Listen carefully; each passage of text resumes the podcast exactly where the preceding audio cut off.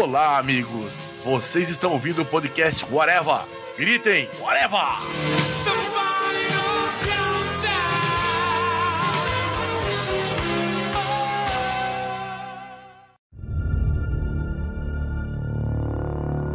Nós achamos uma coisa aqui.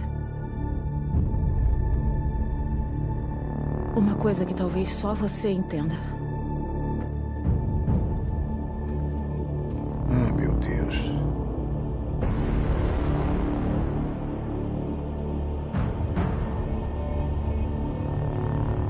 20 anos tentando nos preparar para isso. Usamos a tecnologia deles para fortalecer nosso planeta.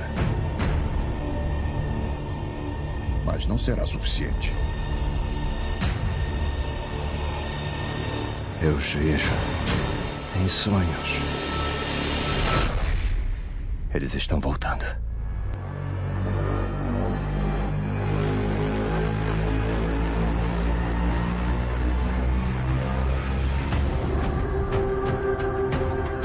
Podcast Arava começando, minha gente, e hoje vamos falar sobre invasões alienígenas em homenagem a esse grande filme, essa grande continuação de um grande filme dos anos 90 que o nosso querido Rafael Rodrigues é, adorava, que é o Independence Day, e agora tá tendo o Independence Day 2, a gente tá estreando, e a gente vai falar sobre essa coisa linda, maravilhosa que é a Terra sendo destruída por alienígenas, o futuro da Terra, com certeza. E para falar sobre isso aqui comigo, Marcelo Soares, está o senhor Modeste. Eles já estão entre nós. O senhor Fernando Fonseca. Tudo que eu preciso para poder saber quando vai ter uma invasão alienígena são óculos escuros. E o senhor Andy Nakamura. A melhor invasão é aquela que foi desenhada pelo Todd McFarlane. Cada um escolheu um tipo de invasão, uma história, um filme, um quadrinho, um livro ou alguma coisa do tipo e a gente vai comentando sobre eles. E eu queria que o senhor Modeste então começasse. É difícil pensar numa invasão, eu não consigo lembrar nenhuma que deu certo além dos reptilianos que estão aí junto com os Illuminati, né? Todo mundo sabe que até os seguranças do Obama são reptilianos, tem até aquele vídeo que prova isso, que os seguranças, de repente, no meio do, do, do Obama fazendo uma declaração lá na sala de imprensa da Casa Branca, os seguranças dele dá aquela piscada e fica com um olho de réptil, assim. Já estão entre nós, então tudo isso é, é só para as pessoas ficarem conformadas de que isso vai acontecer. Que esse senhor Arquivo X, também outro arauto da verdade, sabe que isso já está acontecendo. Mas depende de qual temporada você estiver falando. Se você estiver falando da a última, aí você vai estar tá enganado. É, eu não vi a última. O que que fala na última? Eu parei na sexta temporada. pra quem via Arquivo X achando máximo que foda, não sei o que, não. Vocês estavam todos enganados, a gente todo foi enganado por ano. Não existe invasão alienígena, foi tudo um conluio do, do governo. Mas você tá falando dessa que passou agora? Exato, essa última temporada aí. Que bosta, hein? O grande plot da temporada é desfazer tudo que tinha sido feito durante as temporadas todas Ah. E o canceroso, então, ele não tava em colônia com alienígenas. Que filha da rua. Não, ele era o líder dos humanos que estavam em conluio pra destruir, não pra destruir, pra fazer uma higienização da raça humana. Esse plot, ele tá naquelas Pedras da Geórgia, que é quase a base do- do- dos Illuminati. Pedras Guias da Geórgia fala sobre, inclusive, a redução populacional. Cara, mas a redução populacional é uma, uma tirada realmente há, há muito tempo. Eu assisti, tá falando de alienígena, mas a gente volta já. Mas, assisti aquela série britânica que até o Netflix ia fazer com o David Fincher, que é o Utopia. O plot dela é isso, diminuição da população através de vírus. Então é uma, uma temática realmente muito, muito recorrente. É, o lance é que essas pedras guias da Geórgia, elas estão lá e tá escrito em várias línguas exatamente sobre isso. Então não é teoria de conspiração, não é balela. É monitorado o tempo inteiro, tem segurança o tempo inteiro. O site é bem de muita credibilidade, muito além das palavras e sentidos. Olha que lindo isso. Olha, é, passar um site tipo Kid Bentinho de novo. Seria um conluio de alienígenas. Mas como a gente vai falar só das que deram errado, não tem em livro, em filme, quase nada de invasão alienígena que deu certo, né? Eles sempre são incompetentes e acabam caindo nas coisas mais idiotas. O ser humano tem que ser o herói da história. Na verdade, o ser humano às vezes é só uma consequência da história. Se a gente pensar em H.G. Wells, na Guerra dos Mundos, são os germes que vencem. Os humanos são só ali as buchas de canhão. Quem mata os alienígenas são os germes. Cara, se vocês pensarem, os caras têm uma tecnologia avançadíssima para fazer naves, saem do planeta deles, vêm até a Terra e não conseguem fazer uma merda de análise da atmosfera para saber que tem bactéria. Não, mas é que tá, eles não pretendiam sair das naves, né? A ideia, Exatamente. a ideia deles era ficar dentro das naves e vencerem a guerra só dali, e aí depois provavelmente modificar a ambientação do, do planeta pra tirar os germes que matar eles, né? E aí entra a coisa da, dos alienígenas que su- é, subestimam o, o ser humano, né? Então sempre acham que vão conseguir fazer as coisas e ninguém vai resolver, vai impedir eles.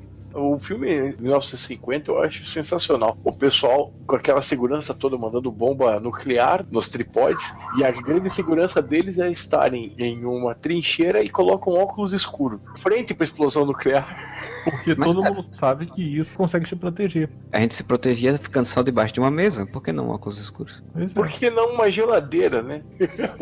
Por que não, né? Ai, cara, assim, as alienígenas dessas invasões são muito incompetentes, mas poucos são mais incompetentes que Guerra dos Mundos. Além de tudo, um filme bosta. O Tom Cruise é, é muito ruim mesmo. A menina gritando o filme inteiro, velho. Porra, é insuportável, cara. Aquela Dakota Fanning gritando. Não, é porque ela, ela só sabia fazer isso naquela época, né? Depois que ela ficou mais adolescente, foi, foi fazer caso lésbico com a, a outra lá no Runaways, né? Mas até lá ela só fazia gritar. E eu fui ver essa porra no cinema. Eu também fui. Parabéns pra vocês. Eu até hoje não vi, não vi todo. Eu também fui no cinema. Eu esperava um bom. Cara, tinha tudo pra ser bom. O Spielberg é o cara que mais sabe lidar com alienígenas Sim. até aquele filme. Tom Cruise, cara que sempre foi um cara que eu gostei, eu gostei dos filmes dele. Na época, o Tom Cruise ainda tinha uma boa sequência de filmes, assim. Sim, Não, sim. e, e- e ele entendia alienígenas porque ele era cientologista, né? Então. É verdade. Caralho, ele é mesmo! Ele é cientologista, cara. Ele acredita mesmo nessa porra. Pode me fazer lembrar uma coisa que eu tinha apagado da minha mente. O Battlefield Earth. É lá, a Reconquista. Esse eu também vi no cinema. Nossa. Jesus amado. O cara aprende toda a história do universo em 10 segundos. Porra, em 10 segundos os, os homens das cavernas conseguem pilotar jatos. Eu sonho com esse futuro, cara. Sonho com o futuro em que você vai aprender tudo em 10 segundos e acabou. Você não precisa nem ir pra escola mais. Por Que isso. futuro preguiçoso, hein? Por isso, cara, eu adoro Matrix. Não é por toda a história, é porque você tem um negócio que implanta na sua cabeça e tudo passa pra sua cabeça e acabou. Você não precisa fazer mais nada. É, isso é verdade. I know Kung Fu. Só falta ele falar I know Kung Fu, right? Cara, mas Guerra dos Mundos, apesar de tudo, tem os tripodes, né, cara? Que é uma coisa muito foda, aquele conceito, aquela ideia de imageticamente falando, né? Até o Alan Moore usou lá no, no segundo volume do, do, Do Chamar. Liga. E é muito legal essa aquela ideia do, do, do meu aranha, né? Ah, mas assim, se a gente for pensar na- nas coisas do H.G. Wells, no- na Guerra dos Mundos, a coisa mais legal foi o Orson Welles que fez no rádio, né? Sim, a maior pegadinha de todos os tempos.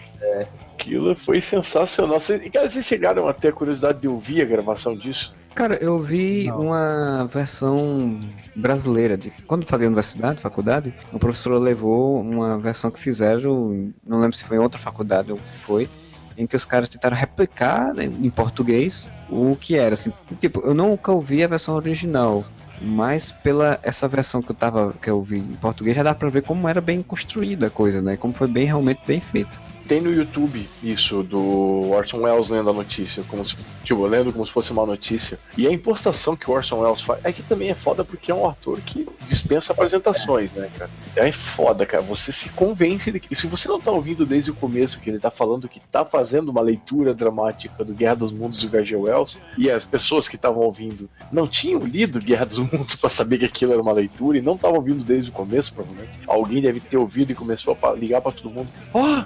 Eu vi no rádio. E aquela coisa, vocês sabem, como hoje tá no WhatsApp é verdade, na época deu na rádio é verdade. Ah, sim, isso eu concordo. A grande coisa foi exatamente isso, né? Porque ele, começou e o programa dele tinha uma certa audiência, mas assim, tipo, não era uma coisa, né, que estupenda pra que todo mundo já soubesse. E a forma como é feito o negócio é muito foda, cara. Porque, tipo, né, ele botou a coisa que estivesse tocando uma banda, né? Um, como fosse uma apresentação ao vivo de uma banda, de, um- de uma orquestra. E aí ele começou a interromper com a narração dele, como se fossem repórteres participando e no local da queda do negócio e vai mostrando aos poucos que vai saindo e tal. Então, tipo, ele vai construindo a narrativa de uma forma muito, muito boa, assim, muito bonita até. Tudo em cima do talento dele pra isso, né, cara? E, e o cara provou o que ele queria. o povo é burro.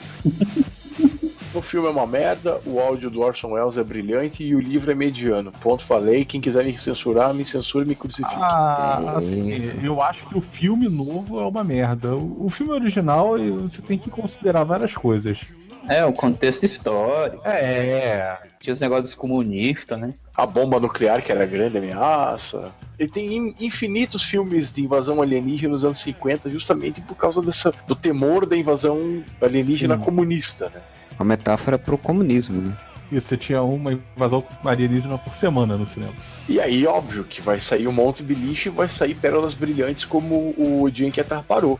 É bom. E assim, não a versão nova do Ken Reeves, aquilo é um cocô. Mas a versão antiga, brilhante, é brilhante, é brilhante. Eu tenho que dizer que eu nunca assisti o primeiro, cara. A primeira vez que eu vi foi num corujão, duas e pouco da manhã, assim, e passou 1968. O dia que a Terra parou. Não, pô, tô brincando. O dia que você Ah, e viu. quando eu vi, ah, sim, a TV preto e branca, Telefunk, Isso. uma Colorado RT 14 polegadas. Era um tempo em que a Globo passava filme que presta de madrugada. Porra, passava muito bom, muitos filmes bons de madrugada, inclusive. Nossa, Latum foi o filme que eu vi a primeira vez no Corujão. Poderoso Chefão, eu vi a primeira vez no Corujão. Scarface. Sim, Scarface, Noiva Neurótica, Noiva Nervosa. Era filme bom mesmo que passava. Casablanca. Tá, mas aí, pra quem não conhece, o, o que é que se fala? O dia que a Terra parou, de repente aparece uma nave no meio, é, no Central Park, né? Que fica parada a nave.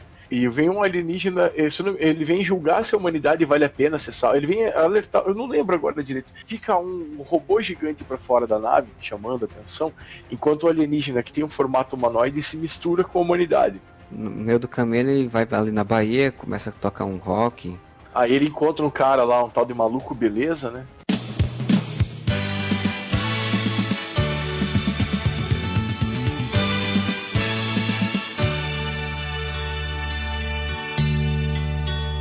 Essa noite eu tive um sonho de sonhador, maluco que sou, eu sonhei. Com o dia que a terra parou, com o dia que a terra parou. Foi assim, num dia em que todas as pessoas do planeta inteiro resolveram que ninguém ia sair de casa, como que se fosse combinado em todo o planeta. Naquele dia ninguém saiu de casa. Ninguém. O lance do dia que a Terra parou é que todo mundo para pra saber o que, que é diabos é aquilo no meio do Central Park. E o exército começa a querer fuçar tudo tal. O bom fica parado lá. Até o momento em que esse alienígena acaba estando em perigo e volta pra nave. Aí o robô começa a tocar o foda-se. É como eu tava falando pra você de Distrito 9 esses dias. A ficção científica é um plano de fundo pra uma coisa maior. Assim, no dia que a Terra parou, ele faz quase uma análise sobre a humanidade. assim. Ele vai atrás de um, de um cientista fodão que é um cientista nuclear, e acaba se envolvendo com uma família que mora na mesma casa. E, tipo, ele aluga um quarto, onde tem uma senhora e uma criança. E nessa ele acaba se envolvendo com a criança, com a mulher, e acaba vendo esse lado bom da humanidade, porque acolhem ele assim também. Então esse julgamento dele é afetado por esse carinho, que ele- esse afeto que ele acaba desenvolvendo. Ele vê todas as coisas ruins que estão acontecendo no mundo, a bomba nuclear que chamou, tinha chamado a atenção dos alienígenas pro planeta Terra. Porra, eles têm alguma coisa poderosa ali. Só que quando ele vem pra julgar as coisas ruins que tem o planeta, ele acaba se envolvendo com as pessoas que são a coisa boa que tem no planeta. E ele vai conhecer do lado bom e o lado ruim da humanidade. Isso que faz o filme ser brilhante. Não é que nem um filme do Zack Snyder que transforma o Watchmen num filme de quem matou o herói da semana. Mas no final, ele condena ou não a humanidade? Não. Ah, então esse filme não é real. Porra. o cara viu tudo isso. O cara ele não veio no Brasil, né? Pode falar. Cara, se, o, se o, o Norman McKee não, não condenou a humanidade no Reino da Manhã, quem mais poderia fazer isso? Podia ser o Keanu Reeves. Se fosse o Keanu Reeves, ele com certeza condenaria. Se ele visse o Keanu Reeves, ele condenaria a humanidade. não, não se ele fosse o Keanu Reeves, né? Os caras escolheram o Keanu Reeves, ele tinha feito Matrix, ele tinha uma cara de robô, né? Dá pra entender. Mas, cara, eu assisti o iníciozinho do filme, assim. O bicho é aquela cena que ele é preso, né? Vai, vai pra prisão e os caras vão tirar ele, tal, tal, tal. E ele vai fugir, quer dizer. Tá conversando lá com a mulher. Cara, é muito ruim essa sequência, cara. Como, como o cara consegue ser tão ruim? Tem filmes que eles usam isso, cara. Usa o fato dele ser frio, né? Usa o fato dele ser ruim. Não, mas assim, olha, gente, eu não sei se daí é a direção, é o elenco de apoio, é quem tá em volta, mas no Advogado do Diabo ele não tá tão ruim assim. É verdade. Então, às vezes, é quem dirige o cara. Você quer um outro filme que eu gosto dele como ator? Todo mundo desce o pau, Constantine. Não, eu adoro Constantino também. Ele tá até passável. Então eu acho que o diretor não soube pedir pra ele o que ele queria. E ele não teve a iniciativa de mudar o que o diretor pediu. Qual a sua mensagem para a Terra, Belu? Apenas que você conhecimento. Pô, eu vou falar então um filme que eu já citei na minha abertura, que é Eles Vivem do John Carpenter. Cara, tem até um lutador de. é, O, o- personagem principal é feito por um lutador de wrestling americano. Ele é o John Nada. Nossa! O personagem dele é o John Nada. Nada. Cara, assim, é maneiro, porque assim, o nosso herói, ele é um operário, ele é um construtor, então assim, ele é um Zé Ninguém mesmo. Um John Doe. Isso, ele é um John Doe da vida. E aí, um belo dia, ele coloca um, um óculos escuros na cara, e aí, com esse óculos escuros, ele começa a ver algumas pessoas disfarçadas. Então, assim, os alienígenas já estavam entre nós, eles estavam disfarçados, mas você só conseguia ver com os óculos escuros. É, as propagandas, né? E Isso, ele consegue ver as propagandas subliminares em jornal, revista, televisão. Então ele consegue ver aquilo que as pessoas não estavam vendo. As pessoas estavam só absorvendo aquela propaganda subliminar, né? E ele tenta impedir essa invasão que já está acontecendo. É muito maneiro esse filme. Eles vivem? Eles, Eles vivem. vivem.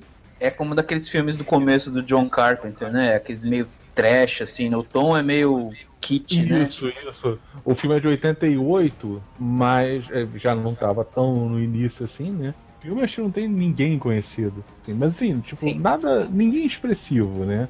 Mas a história é muito boa, né? Sem recurso nenhum, né? Se eu não tô me enganado, é, Modesto pode me corrigir, a história em quadrinhos, Ron, é essa premissa também, né, Modesto? Sim, que os espectros também já estão no meio da galera. Exatamente a mesma premissa. Aí ele usa aquele secador de cabelo pra mostrar. Cara, aquilo era muito escroto, né? Porque eu não sei como é no Eles Vivem, mas no, na história em quadrinho do Ron, ele chega na Terra e aí tem um, uns alienígenas disfarçados, e ele tá caçando esses alienígenas, ele começa a atacar os alienígenas, os super-heróis começam a achar que ele, tipo, é um louco assassino e tá matando as pessoas, né? E aí começam a caçar ele. né? No Eles Vivem, como é que é isso? Ele ataca os caras e ele é... Como é que é essa dinâmica? A dinâmica é exatamente a mesma do, do Ron, né? Ele começa a querer angariar uma, uma resistência, dando óculos escuros, óbvio. Melhor arma do mundo é o óculos escuros. Eu não lembro agora o motivo, mas tinha alguma propriedade no óculos escuros que conseguia permitia que você conseguisse ver a verdade. E a luta dele é porque as pessoas que, antes de, de usarem os óculos, acham que ele tá louco, né? Porque afinal de contas ele tá tentando impedir uma invasão que ninguém tá vendo.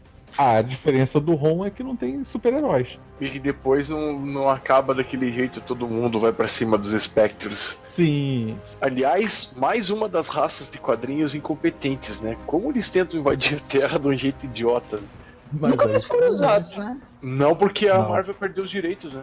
Tá sendo relançado, se não me engano, pela IDW agora. Saiu agora no Free Comic Book Day, edição prévia, mostrando exatamente o Ron chegando na Terra e atacado por policiais e vendo que dois policiais eram alienígenas e atacando eles e indo embora. E as pessoas dizem, nossa, ele matou dois policiais. Se a gente pensar só na Marvel, se tirarem todos os alienígenas da Terra, já vai chegar na redução populacional, né? Tinha os espectros, tem os Kree, tem os Skrulls, tem a ninhada. Quem mais tem infiltrado no planeta? Tem mais uma porrada, cara. Nossa, fora os interdimensionais que também são alienígenas, né? É.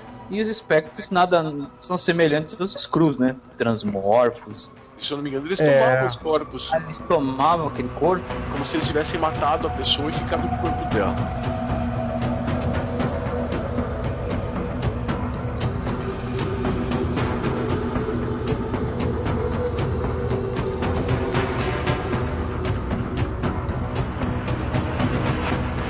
Mesma vibe exatamente de um outro outra história, outro filme que é o Invasão Invasores de Corpos, né? Invasores de Corpos, ele era dessa pegada, né? O- os caras eram ah, alienígenas que tomavam o corpo das pessoas e tentavam dominar dessa forma e algumas outras pessoas percebiam e tal. E, e eu não vi o filme, eu só sei que teve uma um remake com a, a Nicole Kidman, né? São bactérias. Os seres são bactérias. Se as pessoas dormem, eles, eles tomam o corpo, o corpo. Simbionte alienígena, onde eu já vi isso? É com o Tiririca Bond esse, né? É, Sim, o novo é. a refilmagem é. A original é a direção do Philip Kaufman, né? E... É, o original é com, com o Donald Sutherland, né? Donald Sutherland. Famoso pai do Jack Bauer. Não, porra, sacanagem. Porra. Eu sei, eu sei, foi zoeira. O Donald Sutherland é um puta ator. Só É, dele eu- fazer Cowboys do Espaço, ele já tem meu respeito. Pois é. E Só, tinha... só que você pensar que o Clint Eastwood foi, teve que montar uma equipe pra poder ir pro espaço e chamou eles. Os Invasores de Corpos já eram uma refilmagem de Vampiros de Almas, né? Que é de 56. Que é o que tem as umas vagens. Quando eles estão assumindo os corpos, os- enquanto tá formando, tem umas vagens. Cara, eu acho esse tipo de invasão muito interessante, né? Agora, é aquela história do, do, do nojento, né? Sobre coisa nojenta. Poucas cenas de filmes de alienígenas são mais nojentas que aquela mulher do Ver a Batalha Final comendo rato. Você tá pensando que eles são normais, tal, aquele seriado. O primeiro, Sim, é, claro. O original. O que passava no SBT. Não, antes passou na Globo e todo mundo assistia. Quando era criança, se tinha alguma coisa que fez sucesso, era discutido no ônibus. Os amigos do meu pai, as amigas, todo aquele pessoal junto começava a falar. E aí você via que eu via que o seriado realmente tava todo mundo assistindo, porque todo mundo comentou que aquela mulher comia um rato. Teve uma versão mais nova com a Supergirl, né? E com a Morena Bacarin também. A Morena Bacarin. A Supergirl, que é a Supergirl do Smallville que eu tô falando, né? Que ela faz exatamente a filha da Morena Bacarin. A Morena Bacarin é exatamente a rainha da raça, né? Que come o rato no original. Não sei se na versão nova ela chegou a comer um rato ou alguma coisa do tipo. Provavelmente não. Porra, o filme original tem o Fred Krueger, cara, como um alienígena bonzinho no meio dos invasores, que eram, por acaso, quase nazistas na roupa. né? O símbolo deles era quase uma suástica, todos eh, andavam com uniformes, né? todos de óculos escuros, porque eles tinham problema com a luz solar. Eles chegam de boa, falando que eles querem alguns recursos naturais da Terra para salvar o planeta deles, que se passam como bacanas e é anos 70 para os anos 80. Então tá aquele boom da explosão da TV e tal, e eles, eles vão nas, nas redes de TV falar que eles são bonzinhos, que eles querem colaborar com a Terra, nós vamos dar tecnologia para vocês, nós somos legais, nós vamos curar o câncer. E quando você menos espera, ah, eles tomam a Terra de uma forma É, marcial. desculpa, mas eu não entendi. O que, que foi esse. Foi o bot deles. Ah, tá. Entendi, foi o bot.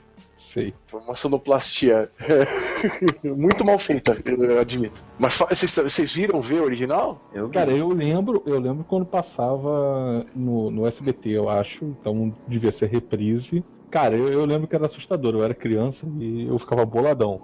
eu também. Pô, dava mó cagaço ver aquilo ali. Essa versão nova presta? Não vi. Não quis estragar a minha lembrança antiga. Eu tenho o DVD do antigo e nunca coloquei pra rodar. Tem que evitar, porque às vezes você vê uma coisa antiga de novo e destrói a sua infância e adolescência. Cara, eu destruí Esquadrão Classe A. Eu não quero fazer isso com V. Deixa eu ver ele quieto na minha cabeça. Vai ter o novo MacGyver, modelo. Não, me fodendo que eu vou assistir isso. Mas aí é diferente.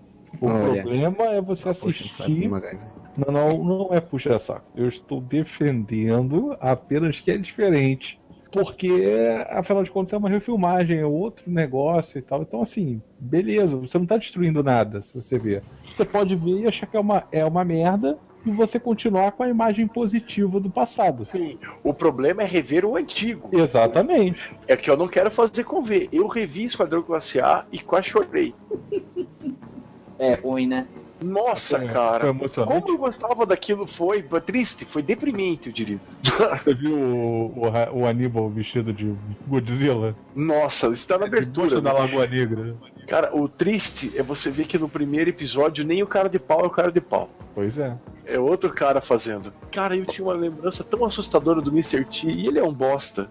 Ai, cara, o Mr. T só é Mr. T no Rock 3 mesmo, cara. Porque, nossa, o resto. Não, ele, Nem na ele era- ele mandava bem, cara. Não, ele era só um mecânico no Esquadrão Classe A e que ficava com medinho de voar, aí sempre injetavam um tranquilizante nele, ele dormia, aí depois ele falava que queria matar o Murdoch porque o Murdoch tava voando e tal. Era sempre assim. E sempre queria dar porrada em todo mundo. E ele era o cara mal de bom coração que ia ajudar as criancinhas. E isso. Fique na minha lembrança Esquadrão V, porque Esquadrão Classe A já foi. Defenestrado. Cara, eu vi a versão nova do V É, e acho até interessante porque eles tentam dar um tom mais moderno, né, da coisa da- das relações políticas. Tem um padre lá também, aí bota a questão religiosa na história, né, porque, tipo, aquela velha pergunta, né, se vierem seres alienígenas, vai existir ainda religião? Porque, tipo, tudo baseado que, só, que somos os principais, então, se tem outros seres no mundo, então a gente não é tão principal assim quanto a gente achava. E o padre, o ator, é um cara que ele só faz pa- papel de policial, em todas as séries que ele participa. E ele até fez o The 4400 lá, que é bem legal também. E aí, tipo, o, o cara, ele é um padre que era um ex-militar da série. Ele descobriu Deus num campo de batalha. É, um negócio assim. E aí ele começa a se envolver lá com a resistência lá, que tá resistindo à invasão, que as pessoas todo mundo aplaude, acha massa e eles estão resistindo. E aí começa a ter os atentados e tal. E, e- Só que, tipo, a Moreira Baccarin manda muito bem, né? É uma boa atriz. A Laura Von der Wood, lá que faz a Supergirl, fez a Supergirl também é uma atriz legal, mas assim, é uma coisa que não era. Não prendia, sabe? Tanto que a série teve só duas temporadas, foi cancelada sem fim, sem ter um final e tudo.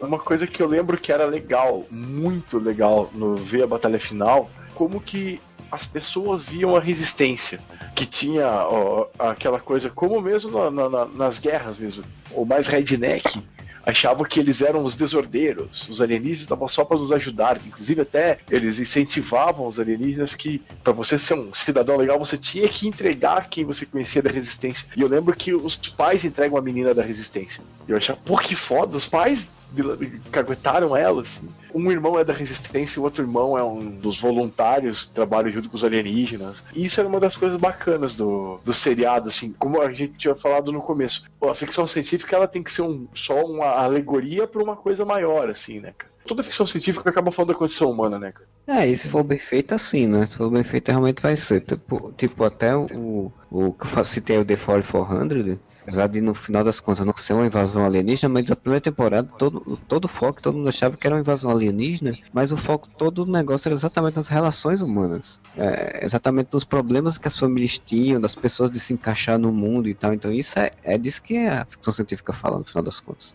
Pô, se é pra falar de relações humanas assim, a gente pode falar da invasão idiota que foi a Marte Ataca? Aquele filme que foi baseado em, um- em, em em cards de. Isso, o filme foi baseado numa série de carros. Pô, Quem que tá moendo café agora? É, eu vim pra chuva aqui que tô fumando. Esse é o momento de vergonha que eu falo que eu não vi Marte Ataca. Caraca, eu vi no cinema, você não viu Marte Ataca? Eu, Eu passei também. pela frente do cinema, eu vi o cartaz, eu olhei aqueles alienígenas cabeçudos que pareciam de filme dos anos 50 e falei, não, vou ver Rambo de novo, ou coisa assim. Eu vi um outro tipo de filme. Mas a ideia é essa, né? Para serem iguais aos alienígenas dos anos 50, Sim, né? tanto que eles são baseados numa série de cards que são dos anos 50. Que Exato, era né? uma série de, de, de- de invasão alienígena. E esse, os humanos são imbecis ao extremo, né? Porque os Eles humanos- merecem morrer, né? Eles, tipo, todos eles merecem. Tipo, vem os alienígenas assim, todos os líderes humanos fazem, oh, bem-vindos vocês. e eles são carbonizados. Cara, é muito bom. Ainda tem o Pierce Brosnan lá no filme. Você não tá falando do maior nome de elenco, Tom É, Jones. tem o Tom Jones fazendo o Tom Jones. Exatamente, cara. Nada pode, cara. E, e- e- e se eu não me engano, algumas cenas que eu vi passando assim pela TV, ele tá pegando um monte de mulher. É o Tom Claro. Jones, velho. Porra, ele tá fazendo o papel dele mesmo. Nada melhor, né? Também não vi Marte Ataca, cara. Assim, eu vi algumas cenas, principalmente aquela cena inicialzinha, quando os, os alienígenas vão falar em público e de repente eles começam a tirar, que isso virou meio que meme em todo canto, vira e mexe Sim. parece em um lugar. E até acho bem legal a estética, né? Quem dirige é o Burton, né? O. Isso, isso. Foi exatamente por isso que eu vi o filme. Tem seu peso, é melhor do que aquela invasão do, do David Connive lá com Evolução. né? Ah, é Evolução, o filme favorito do Júlio. Que decepção esse filme. Esse daí é o que ele- eles derrotam os alienígenas com os alienígenas com o Head and Shoulders, não é? É, pois é, enfiando no, no- no buraco no, no meio dele. Porque tem que ser, né? Piada escrota. A Juliana Moore faz cada merda também, né? Puta. Porra, essa daí, cara, é- essa daí, ela, te- ela acerta bem, assim, coisas legais. Mas quando ela erra, ela erra com gosto, né? Quando ela erra é o vidente lá. É, é. Quando, quando erra é ser com gosto, não é. Não é qualquer coisa. É, né, cara? Tem que ganhar, pagar o, as contas do mês, né, velho? Aí cabe a minha teoria. Seria a Julianne Moore a Nic- o Nicolas Cage de saias? Talvez. É, tirando que ela acerta mais que o, que o Nicolas Cage, né? Qual a sua mensagem para a Terra, Bilu? Apenas que você foi instruído. Posso falar um outro filme de, de invasão que eu, eu vi no cinema que é bobo, mas, mas que na época teve o seu sucesso lá? É aquele Prova Final. Sim, que é a invasão na escola, né? Isso, pô, esse filme é maneiro. A trilha sonora é melhor que o filme. Sim. Aquele que tem a versão nova de Another Brick in the Wall? Isso, isso. É só com essa trilha sonora. Não vi o filme. Pô, esse filme é bacana, Tem cara. o Frodo esse, né? Tem, tem o Frodo. Pô, o filme é diri- dirigido pelo Robert Rodrigues. Eu morava no Japão nessa época, aí passou lá. Fui ver sem meio sem vontade, né? Mas quando começou a trilha, ouvir as músicas, ah, isso aqui é legal. O Andy já, ele já tá indo pro cinema em agosto, achando maravilhoso Esquadrão Suicida, porque a trilha sonora tá foda. Ah, alguma coisa tem que redimir o filme, né? Pelo menos não tem o Snyder. É, que é isso, Esquadrão Suicida vai ser um filme bom, vai ter uma invasão alienígena lá, que é o Coringa, que é... O, o Coringa alienígena, né? É imortal sem rosto. É, são três? Por que, que não pode ter um alienígena? Porra, é um Coringa alienígena que vem de um planeta de palhaços, né, velho? Se o Coringa falar Do you wanna balloon? Aí vai ser foda, hein, cara. Cara, Ah, Mas isso daí lembra o.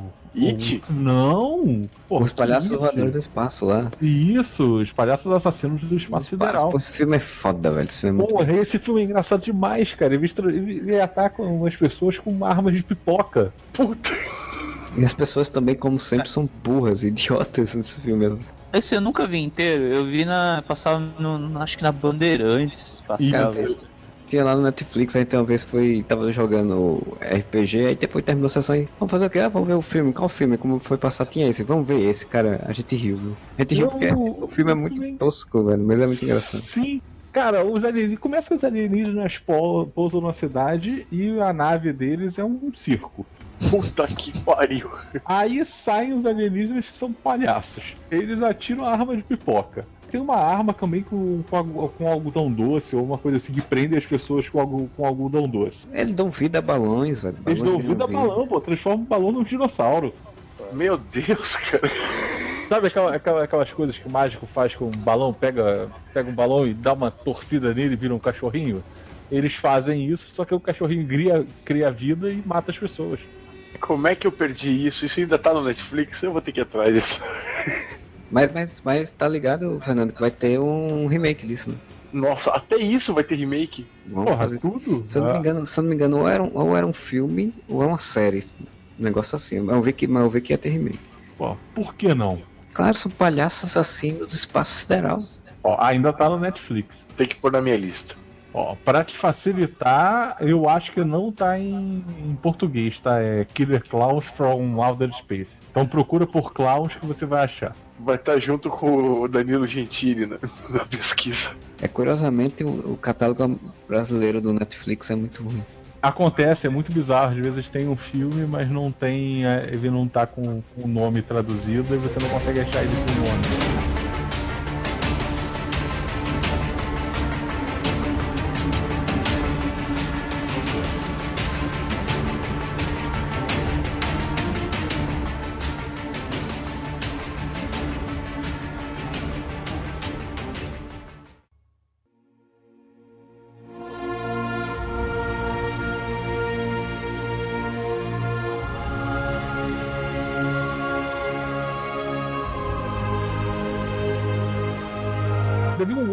Eu vi, inclusive, no Netflix também, de invasão alienígena, que foi o Herói de Ressaca.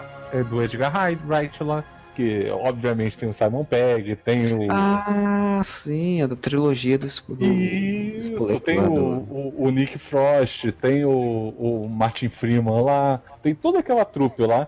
O Simon Pegg ele é um cara que foi popular na adolescência e aí ele volta pra cidadezinha e ele quer fazer um, eu esqueci o nome do negócio, mas era tipo, era um caminho que você fazia e aí você tinha que ir em todos os pubs daquela região e tomar uma cerveja em cada pub. E ele quer fazer isso com os amigos de infância dele que não suportam. E no meio disso tudo ele descobre uma invasão alienígena. alienígenas robôs que substituem humanos por robôs.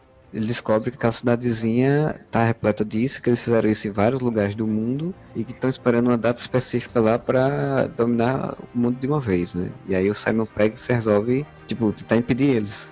O filme, eu, eu acho ele meio longo, às vezes ele meio, ele meio se perde em alguns momentos, Sim. mas assim, ele é bem legal, assim, é bem interessante, né? Sim, eu acho que vale. Eu acho que ele é o pior dos três filmes do, do, do Wright, né? Se você for considerar essa sequência, porque eu Sim. acho que todo mundo quase morto muito melhor. E Chumbo Grosso eu também gosto. Chumbo Grosso ainda não vi, mas esse Todo Mundo Quase Morto é com certeza bem melhor. Mas não deixa de ser um bom filme. É melhor do que muita coisa que a gente vê por aí. Pelo menos é engraçado.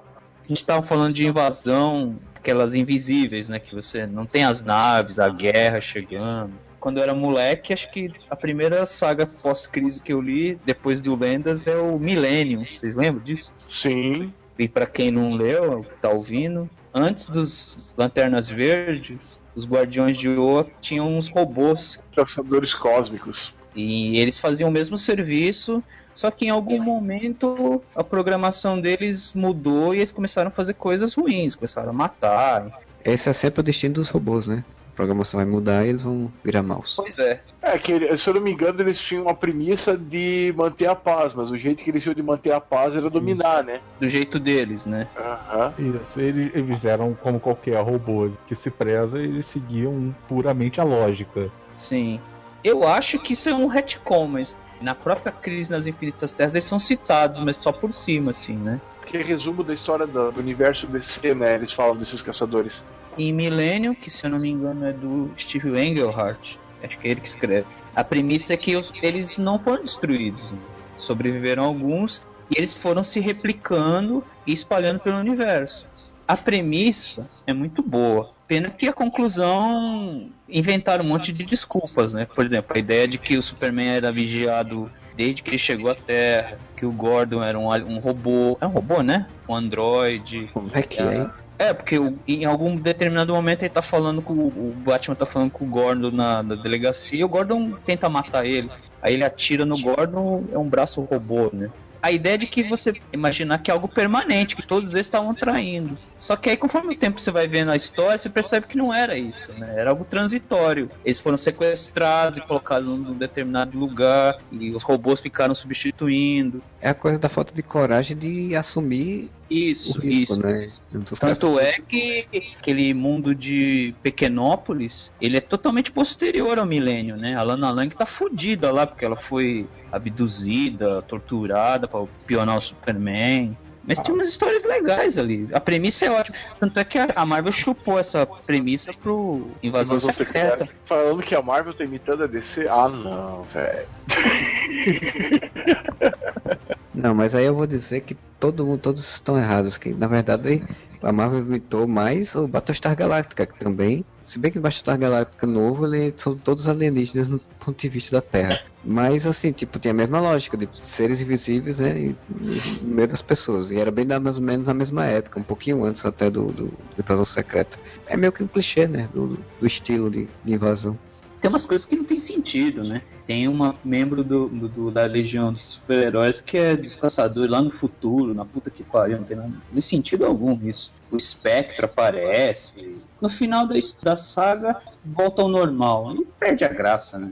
Mas a premissa é interessante. Tanto é que tem um desenho da Liga do Bruce Timm que eles usam essa premissa, né? Os caçadores cósmicos. Episódio do julgamento do, do João Stewart lá por alguma coisa. São os caçadores, né? Que são os caçadores que estão fazendo as coisas por trás para tentar tomar o poder. A Liga tenta interferir, o John Stewart diz que não, que estão certos. Isso. É meio que tem tentativa de fazer um, um tom meio Odisseia Cósmica, né? Como se tivesse feito algo muito ruim e tinha que pagar. Exatamente. Outra merda na série que tem um personagem antigo da DC, que é criado criação de Jack Kirby, que chama o Caçador, né? O Manhunter, né? Sim, Aí eles aí inventam é- que ele era um caçador cósmico. Ah, fuder. tá muito revoltadinho. Pô, mas quando a gente era moleque, isso era divertido pra caralho, né? Mas é realmente é, é muito triste quando eles, eles expurgam as ideias do Jack Kirby. Como muito bem estão falando que o filme da Liga da Justiça vai ser baseado em Jack Kirby. Então, eles adoram fazer isso, mexer nas coisas que não, não devia. Exatamente, não devia. Vamos pegar os brinquedos do Jack Kirby e entregar pro Snyder. Putz. Qual a sua mensagem para a Terra, Bilu? Apenas que você meio? A Montanha Mágica é uma invasão alienígena com The Rock. E aí? Caralho. Que não é bem uma invasão. São crianças alienígenas conhecendo a Terra, mas o, É. o malvado governo americano quer, quer eles. É, mas não é uma invasão. Nossa, que invasão! Eles estão chegando. Ah, estão ali. É como a invasão do Alf, né? Não é uma invasão. Ele chegou é. na Terra É, e tá no- por aí. Na televisão tem, tem aquele Third Rock from the Sun que também era isso. O ET Não. também. O ET também. Não é uma invasão. Tipo, cair tá ali por acidente, que é só Cara. voltar pra casa. Na verdade, eles são todos batedores, né? Analisando ver se vale a pena. Sim. pobre do Alf, ele foi deixado pra trás no final da série e foi preso pelo exército e provavelmente secado e morto, né? Não tem um longo depois do seriado que passava até na Globo. Vamos dizer, um longa-metragem que derivou da série que deu origem à série. É Missão Alf, uma coisa assim, não É, tem sim, tem sim. Ele Foi tá para- preso pelos militares. Foi pra não deixar o trauma nas crianças, foi que tipo, ele ia ser preso e dissecado e ia morrer. Ah, invasão por invasão você tem um monte. Você tem Transformers. Transformers é uma invasão clássica. Os Decepticons vinham invadir, os Autobots vieram impedir a invasão e Então. trouxeram a guerra pra cá. Mas não interessa, mas tem uma invasão. Eles estão tentando invadir isso daqui. não foram convidados. Não foram? Você chamou os Decepticons pra virem pra cá? Você chamou os Autobots pra virem pra cá pra fazer essa guerrinha aqui? Não, então é uma invasão. Quando você dá uma festa na sua casa, que chegam vizinhos que você não chamou, eles entram e começam a brigar dentro da sua casa, eles estão invadindo aí, você não convidou eles. Exatamente. É uma situação bem hipotética porque eu nunca dou festas na minha casa. É um antissocial. E eu que sou. sou... É. o Modesto não dá, não dá festa na casa dele que não quer dividir com ninguém a pista pra dançar Lady Gaga. Exatamente. Deixa só eu tocar Bad Romance e dançar sozinho na sala. Isso, a coreografia inteira. E aí ele fica postando sobre heavy metal o dia inteiro lá no Facebook. Ah, tô de olho. Aí é uma invasão, invadiram a minha privacidade. E como eu não sou de Curitiba, eu sou um alienígena. Aí, ó. Na cidade da calamidade. Na cidade da calamidade, exatamente.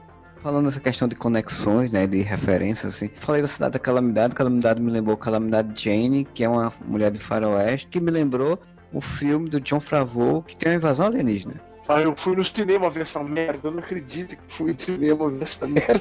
Depois eu é que fico vendo filmes ruins no cinema. Cowboy versus, é, Cowboys versus alienígenas. versus alienígenas, que tem o John Favreau, tem o, James Bond, né, Daniel Craig, E o Indiana Jones. o Indiana Jones, Harrison Ford, tem a Megan Fox, né? Não é a Megan Fox que, a que ajuda. Ah, não, não é a Megan Fox que ajuda ele, não. É a Oliver, é, o Oliver Oliver Wilde. Wilde. É a 13 do House. Eu dormi gostoso uma parte lá. Cara, eu não vi esse filme todo, vi só as cenas e eu já achei chato quando eu vi as cenas. Eu vi o filme inteiro, mas eu não vi no cinema. Mas ele é ruim. Vi, na, vi em DVD e deu uma dormida nervosa. Aí, ó, mais um que dormiu. Cara, esse Amigo ouvinte, se você tá com casos de insônia, Cowboys versus alienígenas. quem tá falando de invasão invisível ou invasão que, é- que manipula as pessoas, isso me lembrou muito, é, na verdade lembrou muito duas séries, mas eu vou citar aqui uma que é do Jane Rosenberg, que o Modesto conhece bem, quem é, quem é Jane Rosenberg, né? Eu lembro agora de Gene Roddenberry. Essa é PC, Ah, essa é da a ave da galáxia. Essa é da poltrona. Que é o criador, né? O cara que criou o Jornada, Jornada nas Estrelas. Tipo, ele fez várias séries, na verdade. Parciais e tal. E depois que ele morreu, algumas séries começaram a ser feitas. Aí, uma dessas, que é uma, meio que uma invasão, que é o Terra Conflito Final. Que chegou a passar na Record. E que é tipo, é bem essa lógica. Se chegam alienígenas... E alienígenas na Terra são alienígenas bonzinhos que estão ajudando a humanidade a melhorar, mas sempre tem a resistência, fica brigando com eles e não quer saber deles, e aí fica essa discussão a série toda. A série chegou, até, acho que não me engano, quatro temporadas, mas é tipo Sim. cinco, é, ainda chegou longe ainda. E pelo que eu vi, começou a ter muito problema com cachê e, e contrato de atores, os atores entravam e, sa- e saíam, e, saí, e vinham outros, e, aí, e a série também começou a perder um pouco o público por conta da história ser muito pesada, né, que era uma história de, de política e tal, e aí foi ficando mais família e tal. Mas a única coisa que me guardou realmente essa série foi porque eles tinham um sistema de transporte de teleporte, assim, tipo, você ia pra uma rodoviária, né, um aeroporto, para entrar num teleporte e sair em outro aeroporto instantaneamente. Isso aí eu sempre quando olhei eu digo, caraca, véio, eu quero isso. É isso que eu quero que seja criado. É isso que eu quero pra vida. Os australianos estão chegando no caminho. Mas é que os australianos precisam de um aborígene pra fazer isso. Eles fizeram teletransporte de uma molécula. Molecular. Depois, é, outras pessoas fazem piadas cretinas aqui, né? Vê como é que eu sou injustiçado. É porque a gente aprende com os mestres. O podcast mais mimimi da história do Areva. Puta merda. Vai ficar de mimimi? Olha, Você tá falando de mimimi do mimimi. É, A gente já reclamou até do Atlético, pô. Fala sério. Mas o Atlético tem que reclamar mesmo. É muito triste ser torcedor do Atlético. Pô, é a pior coisa do mundo. Segunda melhor, pior coisa do mundo. Segunda melhor, pior coisa do mundo. não, a segunda, segunda lembra o Vasco. É. Agora, olha só, o, o futebol invadindo o podcast. Olha a- o raciocínio, hein? Que futebol lembrou Vasco, que lembrou Júlio, que lembrou Aquaman, que lembrou Água, que me lembrou Sinais, que é um filme que tem a invasão alienígena. As conexões das ideias desse podcast estão muito boas, assim. A gente sai de um canto pra outro de uma facilidade. E Sinais é um filme muito bom, cara. O Shyamalan, ele sabia dirigir, cara. Cara, assista a Visita, o último filme dele. É bem legal. Não tem a ver com invasão não, mas é bem legal. Eu, eu vi os Sinais empolgado no cinema. Sim. Sim, também vi no cinema. grande sacada é não mostrar o alienígena, né? Que eles mostrar só de relance, aquela coisa meio. Da, daquilo da medo. O Shyamalan, ele sempre seguiu a ideia do Hitchcock, né? O suspense está em não mostrar as coisas, ou pelo menos deixar ali subentendido. Quando ele fazia bem, funcionava. É, o Sinais é um filme massa porque ele, vai- ele trata de várias questões. É exatamente a mesma coisa que eu tinha falado, né? Você tem um um padre, né, um pastor descrente da fé e chegam alienígenas. E que isso é a primeira coisa que bota em xeque a questão da fé, né? É, é sempre esse ponto, né? Se chegar um alienígena, como é que vai ficar a questão da fé? A partir disso, ele renova a fé do personagem. E aí ele faz uma referência à Guerra dos Mundos, né? Porque os alienígenas, eles acabam sendo vencidos por uma coisa muito simples, que é a água porque vinham à Terra para fazer colheita, né? colheita, né? A gente, seres humanos, eram como gados. Isso, e numa, numa questão espiritual, né? Tem o lance de que quem dá essa solução pra ele é a esposa falecida dele, né? Sim, que eu acho, acho uma sacada muito boa, sabe? Tipo, você bota o cara tinha perdido a fé e ele recupera a fé quando vê que a esposa, na hora de morrer, tinha tido uma visão do futuro e passou uma mensagem para ele salvar a família, né? Que é uma coisa meio transcendental, espiritual. Isso eu achei muito legal. E ele trabalha o medo muito bem, né? Sim. Então, é apavorante aquela. O menino quase morrendo lá de asma. O Mel Gibson e o Joaquim Phoenix estão muito bem no filme, né? O Mel Gibson, um cara que ele nunca tinha sido. Nunca não, vamos lá, em, em Coração Valente ele tem um reconhecimento como ator, sim. Mas ele sempre foi um cara de filmes mais de ação e tal. Não tinha filmes. Tinha feito filmes mais introspectivos, vamos dizer assim, ou que o personagem dele não requeresse ação e tal. Esse é um filme que ele atua muito bem, cara. E o Joaquim Phoenix não precisa dizer, né? O Joaquim Phoenix é um monstro. Vê que o, o cara tinha passado os anos 90 todinho fazendo filme de ação com máquina mortífera, né, cara? E outros filmes aí, e aí, tipo, vê um filme totalmente diferente da lógica dele, né? Rockin' Rockin' Fênix é tão monstro que ele até virou um, um mendigo, quase, né? Mas ele fez isso quase o laboratório do método, né, cara? Porque ele já voltou pra ser um, um- uma pessoa normal, vamos dizer assim, depois. Bom, normal não que ele nunca foi, mas É, ele da saiu dessa. possível. Exatamente. Então, pô, Joaquim Fênix, ele, ele dá as tiradas dele e tal. Pô, ele com o Johnny Cash eu acho demais. Pô, é foda. Esse filme é foda. Alguém vai falar gladiador, mas eu gosto de gladiador, então. Ah, mas eu gosto do Gladiador também. Eu acho que é um bom filme ruim. Porra, um bom filme ruim me remete ao motivo desse podcast também, né? Independence Day, de novo, né? Acaba, vai e volta, né?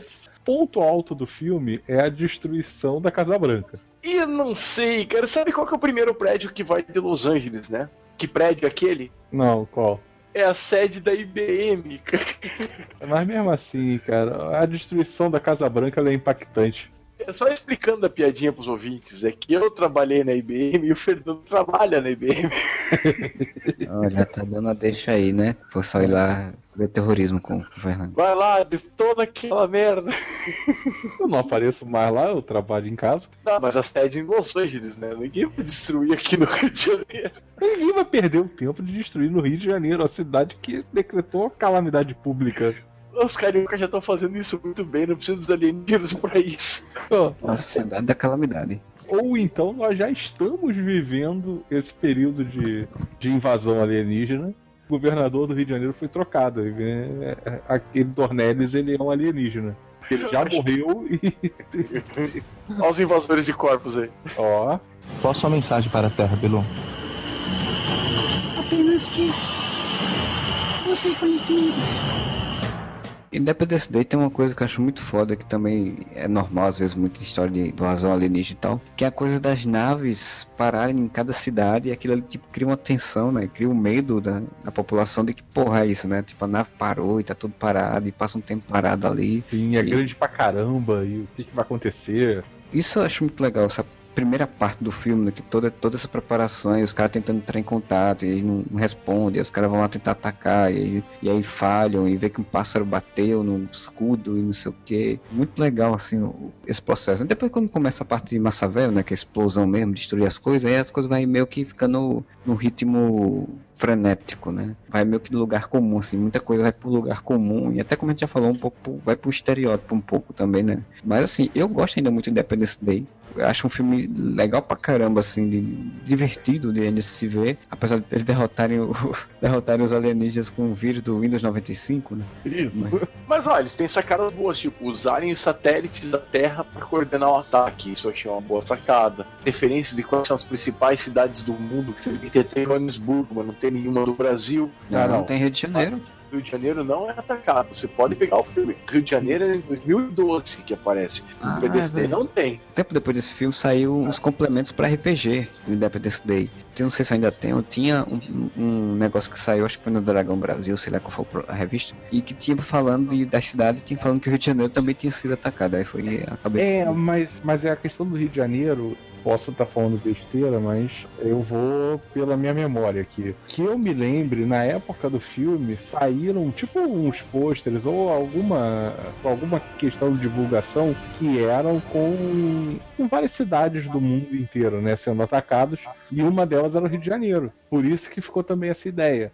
Mas no filme, na edição final, não teve. Eu sei do 2012 de fato, que tinha um post bem gigante, né, destruído e tal. É, e tem uma cena de um locutor falando em português. Ah, que tá acontecendo um terremoto no Rio e branco. Cristo Redentor indo pra vala. É que nem o, o português dos, dos sinais, que o cara tá no Brasil, mas tá É falando em São espanhol. Paulo, né? É em São Paulo. Eu de São Paulo, eu- mira, mira que coisa, olha, tem um. Era o bairro de bolivianos. Era, exatamente. La garantia sou eu. O cara alienígena tá invadido na 24 de março, ele nunca mais vai voltar, né, cara? O alienígena 24 é, é chinês. Que bosta. Caindo no estereótipo falando de Independence Day ainda, né? Aí o alienígena vai começar a vender pastel de flango. Nada, vai vender muamba. É Né? 10 reais. É, o Independence Day, ele tem também aquele outro grande clichê que os Estados Unidos gostam de fazer, né? Que é o presidente americano que vai liderar tudo e ele é fodão, tipo, ele vai, vai se arriscar, ele pega o caça, ele vai liderar o Mas eu- combate. Mas é o Bill Pullman, cara. Bill Pullman é fodão, velho.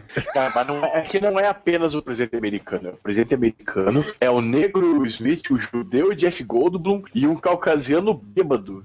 Que eu não sei o nome do ator. Ele salvou a pátria. Mas é exato, porque, tipo, é, a gente tava o quê? É 94 nesse filme? É. Já, já era Bill Clinton já Não, no 96, governo? 96, 96. 96. Já era Bill Clinton já no, no comando do governo. Então, tipo, a gente já tinha saído dos Bush, né? Que era bem, bem pesadão, Bush pai, né? Então, tipo, eu acho que os caras quiseram fazer exatamente isso, por mostrar que a, a salvação da América também estava ali nas minorias, né? Pena que a gente não mudou muita coisa, que o Trump tá aí quase concorrendo a presidente, então tem um monte de gente que não deve ter percebido, entendido a, a mensagem. Mas a gente tá de volta aí, né? No Independence Day 2 agora que tá estreando. Tem o filho do Will Smith, que é um negão. Tem a filha do, do Bill Puma, né? Também como personagem. Tem o irmão do Thor, que é o namorado da filha do Bill Puma. E tem o Jeff Globo de volta. Tem o pai dele de volta. É, é, tem o Data de volta. Tem eles na Lua. Eles estão na Lua, né? No trailer. Tem, quase na Lua, é porque assim, eles pegaram a tecnologia dos alienígenas que, que ficou na Terra, fizeram engenharia reversa e usaram essa tecnologia para desenvolver o mundo. assim. O, o mundo está muito mais unido. Eles usaram aquilo como se fosse uma base de defesa da Terra, porque eles sabem que vai ter uma outra, uma outra invasão. Só que quando ela chega, ela é muito maior do que todo mundo esperava. Né? É claro, né? Porque os caras disseram, filhos da puta, destruíram nosso, nossos batedores. Vamos com nossa força total agora em cima de vocês. Mas agora a gente tem uma arma que eles não esperavam. Se eles foram derrotados com o vírus Windows 95, agora a gente vai instalar o Baidu no navegador deles. Eles estão fodidos. Você permite que o Baidu acesse? Não, Baidu instalado com sucesso. Esse cenário é legal do Independence Day 2 agora, de ter um mundo, né, como se fosse um mundo quase uma- unificado, em- não sei se politicamente, mas né, unificado ideologicamente. Reminiscência lá do Alan Moore, né? O Alan Moore usava essa lógica que já, da explosão no Ótima, que já é referência à, série dos anos 50 da Linda Imaginação. Dessa expansão aí de RPG que eu tinha lá nos anos 90, que saiu depois do Independence Day 1, eles falavam exatamente disso, de, que tipo, a- a ideia do jogo era que tipo, tinha se passado 12, 13 anos, o, o mundo tinha utilizado a tecnologia alienígena para melhorar as coisas, mas que os alienígenas ainda tinham ficado na Terra e, tipo, e tinham virado tipo uma resistência, tipo, tá, tá tendo uma guerra também interna, não, não tinha coisa da invasão de novo, né? Tinha coisa que tinha ficado alienígenas na Terra e estavam lutando com os humanos tentando fazer uma guerrilha. Que eu achava também um cenário muito interessante, né? Mas Arranham isso pelo jeito agora, porque ainda tem alguns alienígenas que estão presos na Terra. Mas é muito não passando pelo, pelas críticas que eu li. O filme só vai estrear agora esse fim de semana.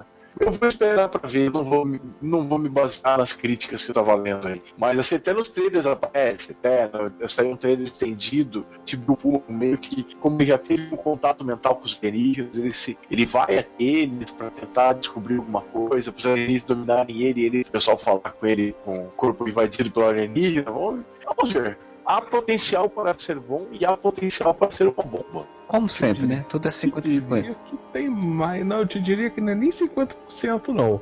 Acho que tem mais potencial pra ser bomba do que pra ser bom. Se a bomba for com uma explosão bonita, pra mim vale. Tem naves gigantescas chegando na Terra e explodindo coisas e caindo no meio da Terra. Isso já pra mim já vale o filme. Cara, olha só o, o texto do trailer, uma das partes. A nave está pousando no Atlântico. Ai, que parte? Todo o Atlântico.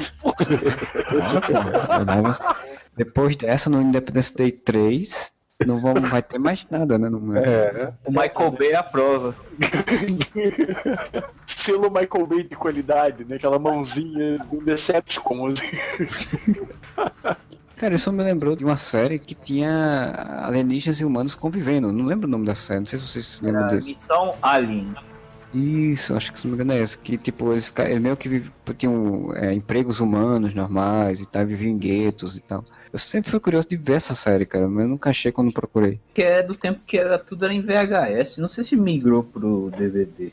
Provavelmente até migrou, mas aqui no Brasil não, né? Não me recordo ter visto, não. No final da série até acontece interracial, o cara, o principal, se relaciona com uma alienígena. É interessante a série.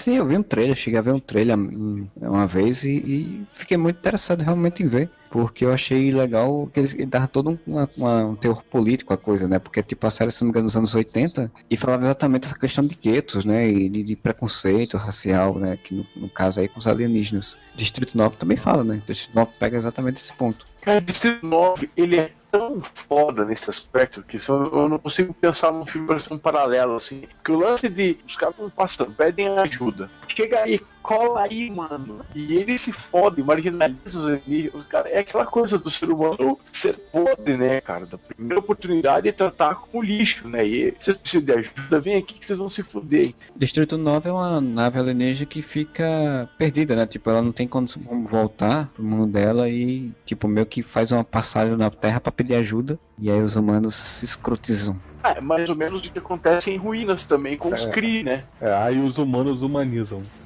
Coloca o os Kree estão contaminados pela radiação do surfista prateado. Vocês leram uma história, acho que é um Mike Minola que desenha. É tipo um. Como é que chama? O Arif da DC, como é que chama? Elseworld, né? Elseworld, isso. Os kryptonianos vêm parar na Terra. Revista Superboy. É, e mostra que também eles, eles iam querer arregaçar a gente tudo. né? Superman não é assim porque ele assimilou o lado humano nosso. né? Na série do John Byrne mesmo, quando o, o Jorel manda o Karel pra Terra, a mãe. Ah, pra que lugar horroroso, que bosta que você tá mandando nosso Ai, filho. aquele gueto. É. Pisam na terra, ui. É isso, isso. Eles tocam na terra, que nojo. Ah, eles se deixam. Nossa, olha que primitivo, ele está sem camisa sob o sol. Você lembra que tem um cara que é igualzinho o super-homem que o dizia pra todo mundo igual, né? É. A, a, a Lara com aquela cara de espanto. Nossa, mas ele está com o dorso exposto ao sol. Que selvagem. Que selvagem. Imagina se ela, se ela, ela visse aquele Two Girls in One Cup.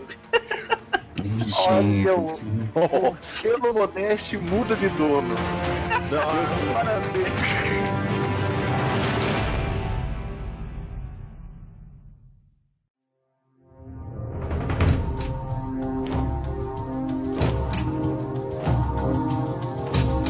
Já que eu citei o Carpenter, eu vou citar ele mais uma vez com o Enigma do Outro Mundo, né? Oh, é foda, hein? Pô, esse filme é maneiro pra caraca. Todo esse clima do tipo, tem o alienígena num lugar inóspito que você não vai conseguir sair, que é lá no meio do Ártico, Ártida, não lembro. É do Ártico. Esse alienígena, ele transmorfo, vai tentar eliminar todas as pessoas e você não sabe quem ele é. Tipo, você não sabe em quem você pode confiar. A Marvel não copiou isso também, não? Pois é. Pergunta o que, que a Marvel não copiou, né?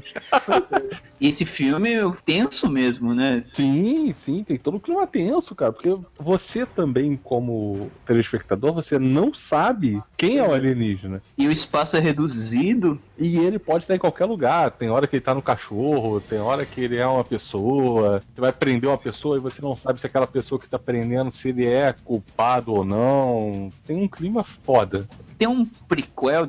Tem, tem, tem. A coisa, se eu não me Presta? engano. Peraí, a coisa, o. Não, é porque, é porque aqui no Brasil acho que ficou como a coisa também. Porra, é o mesmo título. Pois é, mas é porque a coisa que você tá pensando é, é de, sei lá, 80 e pouco. É, da gosma espacial que virou iogurte. Isso, é a coisa mesmo. Inclusive, esse daí é a coisa e é a coisa mesmo, porque o, o título original é The Finger. Ah, mas The Thing não é a bolha assassina, não. Não, bolha Não, assassina a bolha é assassina é A bolha Blob. assassina é, é invasão, né, também. É alienígena, né? Também, também. Pô, esse é trash bom, hein? Trash bom é com o Fernando, velho. Esse é o nosso especialista em trecheira. Ó, Andy, respondendo a pergunta, cara, eu vi a coisa. Não é ruim, não, cara. O, o clima é o mesmo, então, assim. Ele conta é- o antes daquilo? Isso, isso. O, o filme termina do mesmo jeito que o outro começa, que é com o voo do helicóptero e aí ele vê um cachorro perdido na, no meio do Ártico. Ah, é interessante, então. É exatamente a mesma coisa. É a mesma coisa mesmo. Qual a sua mensagem para a Terra, Belu? Apenas que você conhecimento. Eu queria falar de uma invasão, vamos dizer, de invasores, bem mais polêmica, bem mais. Assim, o dia que isso for parar no cinema vai dar muita merda. cara. Operação Cavalo de Troia, quem de vocês tem? Caralho. Ah, eu não li. Do Benítez. Não, isso não é invasão. Que heresia é essa? Como não é uma invasão, só pra colocar, assim, pra quem não leu Operação Cavalo de Troia, o livro começa como se o personagem que o Benítez meio que faz, ele recebeu uma, um relatório da NASA sobre viagem no tempo. Que eles tinham desenvolvido tecnologia tal, tinham feito as paradas. É, ele é um jornalista e ele recebeu esses papéis de um cara que está sendo perseguido pela, por, por governos, por agências governamentais e largam isso para ele, com provas dessa viagem, com relatos dessa viagem no tempo. Por uma questão até de segurança, eles queriam ou visitar o futuro, a pré-história ou alguma época mais segura. A pré-história eles não sabiam podia acontecer por causa de não saber como é que era o a atmosfera, como que ia ser o clima. O futuro eles não sabiam direito que, que podia acontecer sem ter futuro. Então eles vão escolher uma parte na história, refer... um momento na história. E eles usam como o, o marco divisor da, da história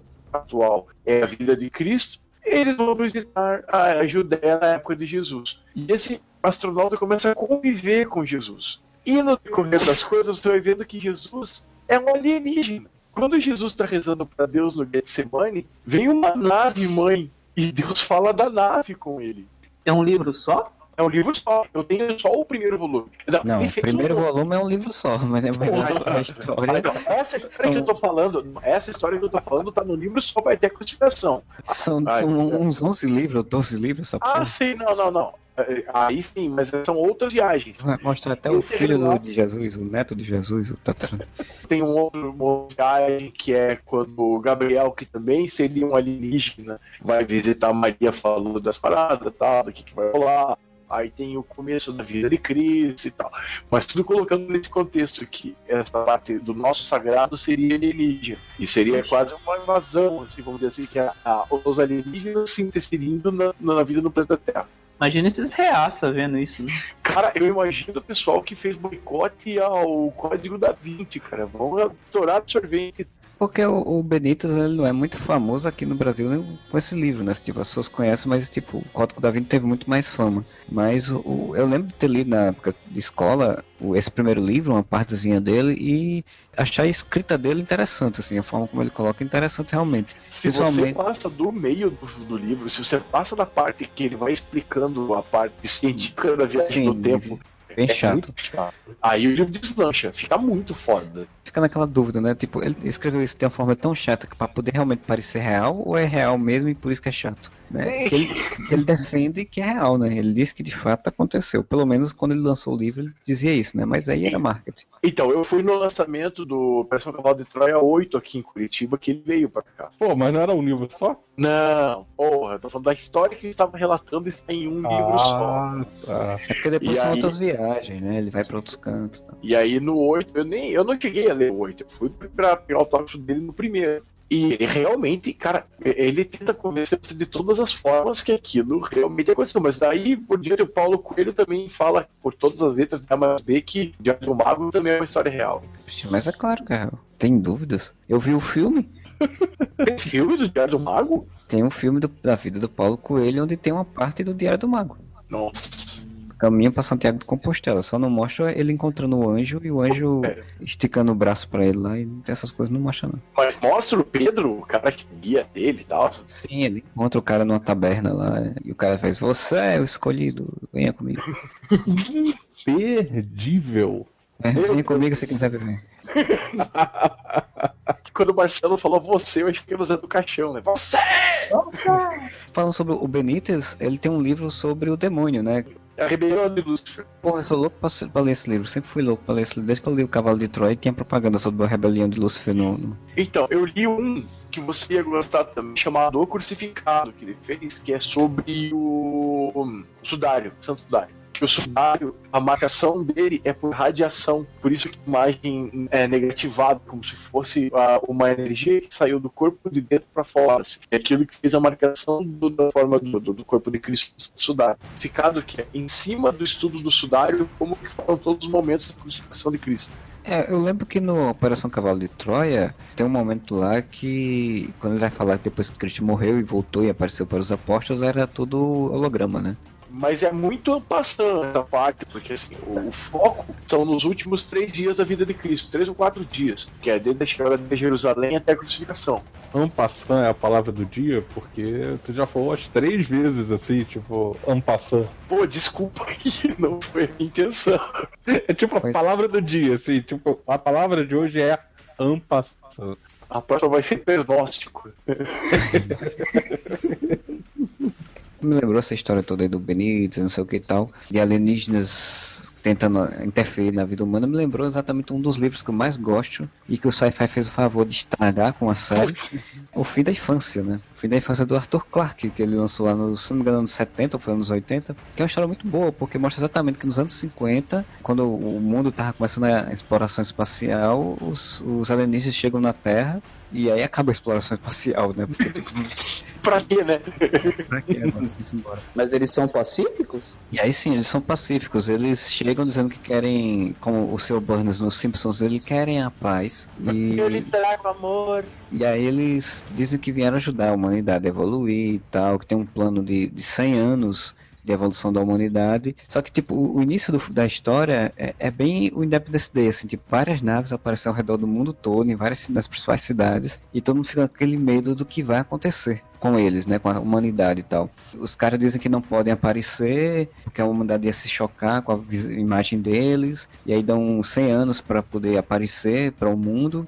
Escolhe uma pessoa, um representante de uma secretaria lá do secretário lá do governo americano para ou é da ONU, acho que é da ONU, para visitar eles na nave e mesmo assim o cara não vê a aparência dos, dos, dos invasores, né, dos alienígenas, que vão ajudar a humanidade a crescer com tecnologia. Tem uma cena muito legal na, na história porque eles proíbem a violência com animais a Espanha continua fazendo touradas. Aí tipo, tem um momento lá do livro em que tem uma sessão de tourada lá que um ser humano atinge com a lança o touro, todo mundo no, no, no estádio sente a mesma dor que o touro está sentindo. E aí, a partir daquele momento, todo mundo para de ter touradas, porque ninguém quer mais sentir aquela dor. O livro ele tem muitas dessas histórias de, de, de humanidade mesmo. Assim, é uma história sobre alienígenas chegando na Terra, mas é uma história bem de humanidade, de você entender o ser humano e acabar com as, com as diferenças, com as guerras e tal. Mas claro que a primeira parte do livro sempre tem os humanos que querem fazer resistência, né? Então, tipo, tem uma resistência, tem toda uma história conspiratória política muito legal. Que eu sempre sonhei ver em um seriado, porque eu achava muito boa essa história. E aí o Sci-Fi fez, em vez de passar a história como no livro, que é nos anos 50, a primeira parte, aí não, passa os dias de hoje e fez de uma forma totalmente merda. Principalmente o final, o final é todo cagado. Tem efeitos especiais até legaisinhos aqui e acolá, mas assim, modifica muita coisa da história, resume muito uh, os personagens e tal. Então, mas a história é muito boa, recomendo o livro, é muito bom mesmo, muito foda. Posso falar um spoiler de como é que são os alienígenas? Por favor. Os alienígenas, eles não queriam que a humanidade visse eles, preparou durante 100 anos porque a aparência deles é igual à aparência do diabo que a gente conhece, do cristianismo. Que dá a entender que eles já tiveram na Terra antes, a imagem deles ficou, foi passada oralmente pelas pessoas, pelos seres humanos e aí criaram como a imagem do, do diabo, do diabo. E, é bem legal, cara, essa, as sequências de, que se mostram pro mundo e tal. Então é um, é um livro que eu acho muito foda. Não vejam a série, a série não recomendo. Mas o livro é muito bom. E Arthur Clarke é, um, é muito bom, né? Um autor muito de ficção científica fantástico. Fez 2001, Odisseia no Espaço. Você me deixou feliz, Marcelo, que a sci-fi não estragou o pessoal Duna. Como é que o Fernando define sci-fi? Eu nunca vou entender. Sci-fi ele é muito bom para você ver obras cômicas. é um canal de humor, é um. Pô, mas sci-fi passava o Jornada das Estrelas da nova geração, então. Passava não, ainda passa. Tá vendo? Comédia. A nova série do Jornal das Estrelas vai ser no Sci-Fi? Não tenho ideia. Pô, inclusive o Sci-Fi tá passando no Doctor Who também. Aí, Marcelo. É, depois que a TV Cultura. Ah, não, a TV Cultura ainda tá passando ainda. Tá, tá, tá. Porque acabou a BBC. A BBC abriu, passou um ano, um ano e meio que fechou. Na verdade, não acabou, né? Ela virou BBC Earth. É um grande Globo Repórter. Vocês leram Camelot 3000? Claro. Sim, claro. Camelot 3000 a história é do Mike Bard com arte do Brian Boland, não? Brian Boland, né? Que é, começa com nos anos 80, tá tendo uma invasão alienígena no mundo, destruindo a humanidade, e um idiota sem querer descobre o túmulo do rei Arthur, e ele faz lá um comando que os a Tábula Redonda também eles aparecem de novo, né? Galahad virou um alienígena, o Tristão uma mulher, é, o, o, Arthur retorna e sai buscando cada um, né? Em cada isso, local. Isso, tipo, isso. eles meio que é uma coisa meio espírita, né? Eles é, reencarnam. Eles reencarnam e, e, não é alienígena, é porque assim. Acontece um, um problema, né? Isso, eles pegam os humanos e eles transformam. Tipo uma raça que, que seria só. Seriam criaturas imbecis, porém fortes, para fazer trabalhos braçais. O espírito do Galahad ele entra nesse corpo já depois dessa operação. Tem a questão da, do, da Tristã, né? Porque ela, pra época, era polêmico, né? Era mulher. E como é que a Isolda é mulher, né? A arte é muito foda. Ah, e tem a Morgana, né? Que a Morgana fica do lado dos alienígenas, né? Sim, claro. Sim. Ah, a Morgana nessa série é muito cavalo. E eles viajam pelos planetas, né? Pra enfrentar os alienígenas, né? Eu lembro quando eu era moleque, eu pirava numa cena que ela ficava numa posição lá que as pernas dobravam para dentro e ela viajava pelos planos astrais. E tem o Mordred também, que é o filho dela com, dele, dela com o Arthur tal, tem na, na série. Isso, isso. Eu gosto bastante da série. Na invasão alienígena fica até meio de plano de ser com o segundo plano, né? Porque... Porque o Arthur diz a lenda que ele voltaria pra Terra no momento de maior necessidade. E a necessidade seria essa, essa invasão alienígena. Porque no final, eles é. morrem todos numa explosão e só sobra a Excalibur, tá em algum outro planeta de algum outro lugar e tem uma criatura toda disforme que encontra a espada e consegue puxar. Aquele final é genial. Então, eu comprei o, o, o de formatinho em três edições, quatro edições, quatro edições, né? e mandei de presente pro nosso amigo Júlio. Ah, ele não tinha lido? Não, ele tinha, mas não tinha na coleção dele. Aí achei no sebo, achei bacana, reli e mandei pra ele. Pô, e o Brian Bono desenha pra caralho, né? Mas já falaram pra mim uma coisa, que no formatinho perde muito. Sim, Por eu exemplo, tenho. O bolo tá genial em formato americano. É, eu tenho a versão da Panini. É, e tinha umas censuras lá da Tristan, né? Comenta pra quem nunca leu. Qual a sua mensagem para a Terra, Belon? Apenas que você conhece mim. Então a gente vai chegando ao nosso encerramento do podcast, mas a gente vai fazer agora uma invasão que a gente ache ruim, né? Assim, que a gente acha, pô, isso aí não, não dá pra assistir, não dá nem pra ver, não dá pra ler, não dá pra fazer nada. E aí eu queria que o senhor Andy começasse falando o seu. Na época eu achei foda porque a Abril fazia uma propaganda do caralho do, do Todd McFarlane, mas a minissérie em três partes chamada Invasão é uma bosta, velho. Além de ser ruim, ela é fragmentada demais no Brasil. Vocês lembram como tinha é, os tains em tudo quanto era revista e não fazia sentido aquela merda? tá indo pra tudo quanto é lado. A- a- o trecho da invasão atrapalha o homem animal do Morrison, bagunça tudo lá. É que o Morrison mandou bem, ele usou aquele a bomba lá que arregaçava os meta-humanos, né? Meta-humanos era. Quando criaram, né, o termo meta-humano no. Ele Sim, usou a favor dele na saga do Homem-Animal, mas esse trabalho anterior é o Homem-Aranha, né? McFarlane, né? Acho que Sim, sim. sim, foi o que projetou ele. E cara, você lia a premissa da invasão, era muito foda, né? Não sei quantas raças alienígenas vão invadir a. Quando você vê a saga, que bosta. Cara, e a ideia mais óbvia do mundo: se uma raça não tá conseguindo, vamos juntar todo mundo e vamos dar um pau neles. E aquela porra daquela raça que aparece na capa nunca mais apareceu, né? Os Dominions, né? Os E aí, Minions? Ah, Dominions. Aí, ó, pronto, já chama. E quando você via lá o Tanagarianos, pô, a premissa era excelente, né? Os Daxamitas, que veio o Monel, os Kundios, aqueles do Viridox também tem, não tem? Sim. E convenhamos, se fosse pra valer, a gente não ia sobreviver, né, velho? Tá Sim. fudido. Exila os heróis, daí a Amanda Waller faz uma resistência com os vilões. A gente ia estar fudido de qualquer jeito. Cara, aí eu comprei aquela merda, li até o final. Puta, é isso, velho. A minissérie parece uma série da Liga da Justiça do Keith Giffen esticada, né? É Cheio de o Giffen escreve, né? parede da bola pra Mega Saga naquela época. Logo em seguida veio aquela conspiração de anos. Lembra dessa merda? Uhum. Armagedon 2001. Ah, Ah, essa aí eu li toda, hein? Essa aí eu li, comprei no, no sebo. Fiquei ansioso pelo final. o Columba, né?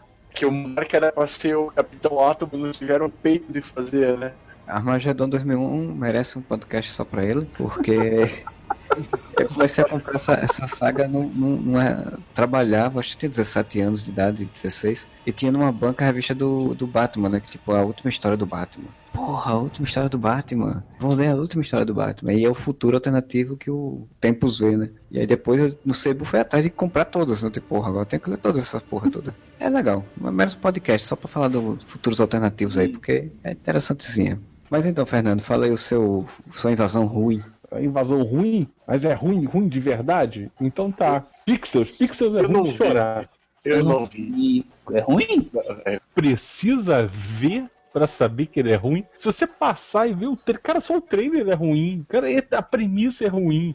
É tudo ruim. Cara, é muito ruim. Não tem nenhuma piadinha boa?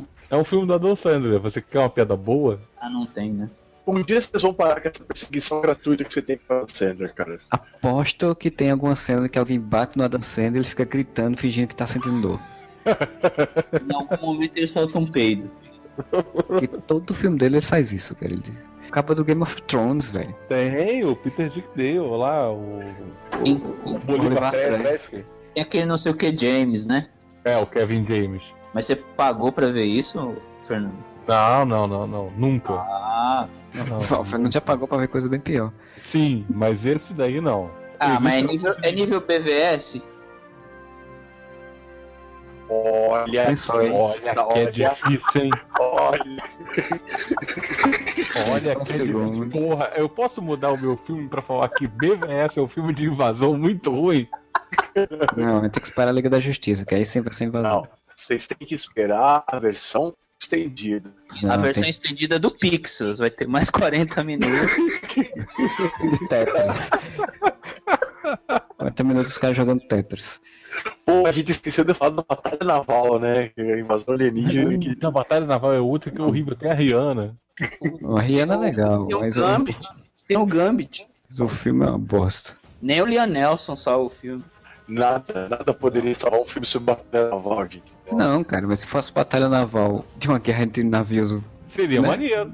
humanos normais, a caçada do outubro vermelho. Ah, sim. Então, Modeste, fala o seu aí, o seu filme, sua invasão ruim. E também Invasão Ruim não é um filme. É qualquer programa do History que tenha aquele alienígena infiltrado que tá lá só pra desmerecer George Tsoukalos. Esse cara é um filho da puta. Tudo é alienígena. O meu espirro foi um, um verme alienígena, um alienígena que entrou no meu nariz. É aquele bigodudo que tomou um choque, parece que tomou um choque. É naquele com o cabelo arrepiado aqui. Os caras são, são filhos né, do, do. daquele livro, né? Do. Do Eric Von Däniken. É, era um deus astronauta. Então, eu ia falar do Eric Von Däniken, mas eu lembrei que tem um cara que consegue ser mais odioso que o Eric Von Däniken. O Era Deus Astronautas, a teoria, eu acho no mínimo preconceituosa. Se você não fosse branco, caucasiano da Europa e fez alguma coisa que valeu a pena servir, tipo, pirâmides, coisas que existiram, é alienígena. O nativo da América do Sul jamais poderia fazer uma pirâmide. Mas isso é verdade. Ah, sim, Marcelo. Aí, quando você pega um cara que potencializa o Eric Von Däniken, que é o Jorge Tsoukalos, aí esse cara tem que se fuder, meu. Que diabos o fim de semana do History Channel passa um monte de coisa desse babaca? Eu ainda não sei. No horário que eu ligo do History, no fim de semana, sempre tá passando alguma coisa de conspiração alien, ou não sei o que. Nossa Senhora de Guadalupe, na verdade, era uma alienígena que tava passando. Na verdade, eu não consigo entender porque um canal chamado o Canal da História. Canal Não História, passa história. Não passa história, mas tudo bem. Culpa do Jorge Tsoukalos, filho da puta. Babaca nojento. Não, e pior é aquelas dramatizações dos caras vendo os alienígenas nível sci- canal sci-fi, né? Nossa, é de chorar, cara. Passam aqueles vídeos, todo mundo vê que trouxe uma montagem ridícula dentro da olha, uma prova ali desse. A lógica do programa. Passa um monte de coisa, um monte de teoria e a conclusão. Pode ser que seja um avistamento alienígena, ou pode ser que não. Não, aí mostra um monte de coisa, aí vão mostrar a prova do, dos alienígenas, aí mostra o ET Bilu. É, cara. Aí eu fico pensando, o porquê que eu paro pra ver essa porra? E depois eu que sou o trouxa. É, você pelo menos tá vendo um filme, né? Você sabe que aquilo. Eu não, eu paro pra ver history. É que assim, eu, eu tô tendo pouco tempo pra ver TV. Quando eu tenho no fim de semana, eu tenho que dividir com as novelas da Gisele. Então, verdade, Zero é o título da novela. a novela, aí eu li no history tá passando George Tsukalos. Ah, foda-se, né?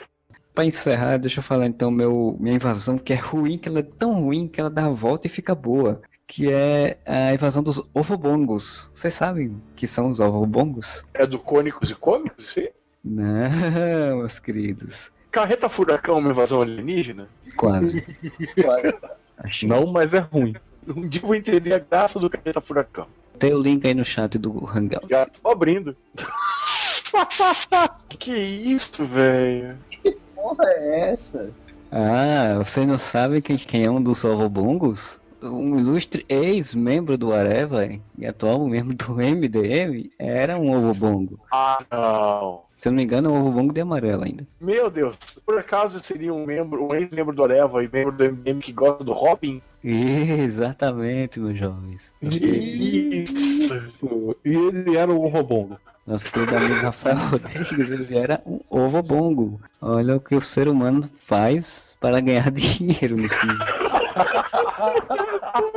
Não, e olha que porte físico desse ovo bongo e da amarela, hein? Chassi de grilo perde, cara. Agora ele tá andando igual um robô. Ai, meu Deus, cara. Nossa senhora. Ah, tem uma outra coisa do ovo bongo aqui, isso aqui, a invasão da Páscoa. Isso, essa que eu tava atrás. Meu Deus, cara. É sério. Galera que tá ouvindo, não façam isso, cara. Não clique nesse link. As naves são ovos de Páscoa. quem for ouvinte antigo do Areva tá ligado, tá ligado que a gente já falou disso aqui. Com certeza essa é a maior invasão alienígena de tudo. Nossa, a invasão de chocolate veio. Invadam, por favor. É, o lance são os ovo- ovobongos. E agora, quando eu vi alguém fazendo voz do Carreira Furacão, eu vou imaginar o Rafael do Bongo Amarelo Júnior. Um crossover. É um crossover entre Carreta Furacão e os ovobongos. Ele tem que pedir commission pra alguém fazer isso. Qual a sua mensagem para a Terra, Belon? Apenas que você conhecimento. Então a gente já chegando ao nosso final desse podcast. Espero que vocês tenham curtido. É, deixa aí seus comentários lá no areva.com sobre é, que invasões vocês gostam de ver no cinema, no TV, nos quadrinhos, na literatura, o que for. Ou mande para contato tem Facebook, temos lá no Twitter também, deixe suas opiniões. Vão curtir lá Independence Day ou não, a gente não tá ganhando nada para isso, mas vocês vão lá ver, ver depois aí se vocês gostaram ou não. E um bom final de semana para vocês e whatever.